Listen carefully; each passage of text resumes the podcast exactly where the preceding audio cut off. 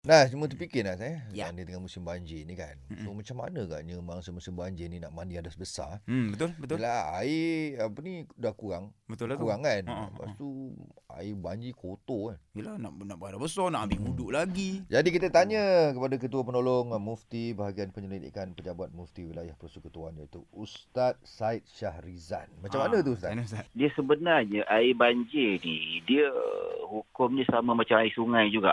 Oh, ya ke? Okey. Dalam mazhab syafi'i, kalau air sungai Hmm. yang bercampur dengan tanah, Hmm.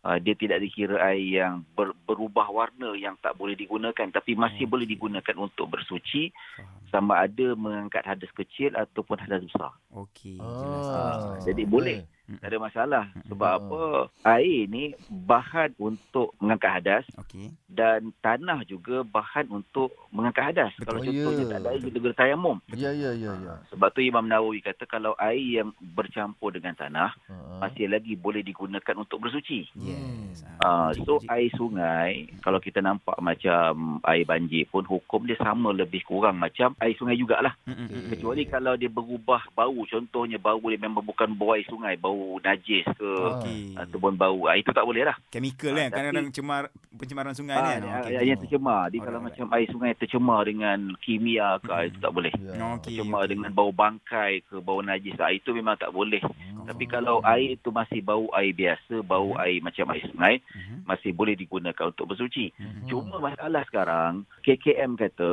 air apa, Banjir. banjir ni kotor. Kotor. Tak sihat. Ha, ha. Ah, ah. Jadi tak digalakkan, dia tak bagi budak-budak nak mandi Hmm. apa semua Yes, ni, dia yes. akan terdah pada penyakit. Mm-mm, Ya. mm-mm. Ha, jadi cara terbaik kalau tak ada air untuk berwuduk ataupun tak ada air untuk mandi wajib, Mhm. cara baik tayamum lah. Cari debu, tepuk, ah, sapu muka dan sapu dua-dua tangan. Tangan. Ah, ah. Ha, itu Hmm. kita balik kepada cara kaedah tayamum lah. Baik, Ha, baik, kalau nak faham. terangkan tayamum kat sini panjang pula cerita. Betul. Betul. Itulah dia.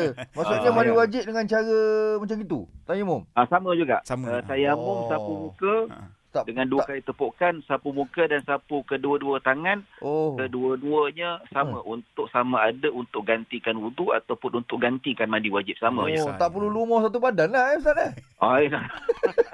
Kau nak bergendam dalam debu tu apa? Yelah tu Ah, terfikir dan juga kisah macam ni itu pernah lagi berlaku. senang. Hadis Bukhari Muslim pernah berlaku pada seorang sahabat namanya Ammar bin Yasir. Mhm. Dia tak tahu, dia buat macam tu lah. Mm, Ya. Oh Hmm. ya Ah, okey. Dia nak tanya Nabi masa tu dia dia musafir jauh. Okey. Hmm. Ketika dia bangun tidur dia dia berjunub. Dia kata Ya. Ah. macam mana nak buat ni? Oh, Ah, ah. Dia kata Guling dia. kalau kalau tanah. kalau berwuduk sapu muka dengan tangan. Ah. Ha. Lepas tu dia pergi tempat lain clear, dia buka baju, dia bergelumur kat sana.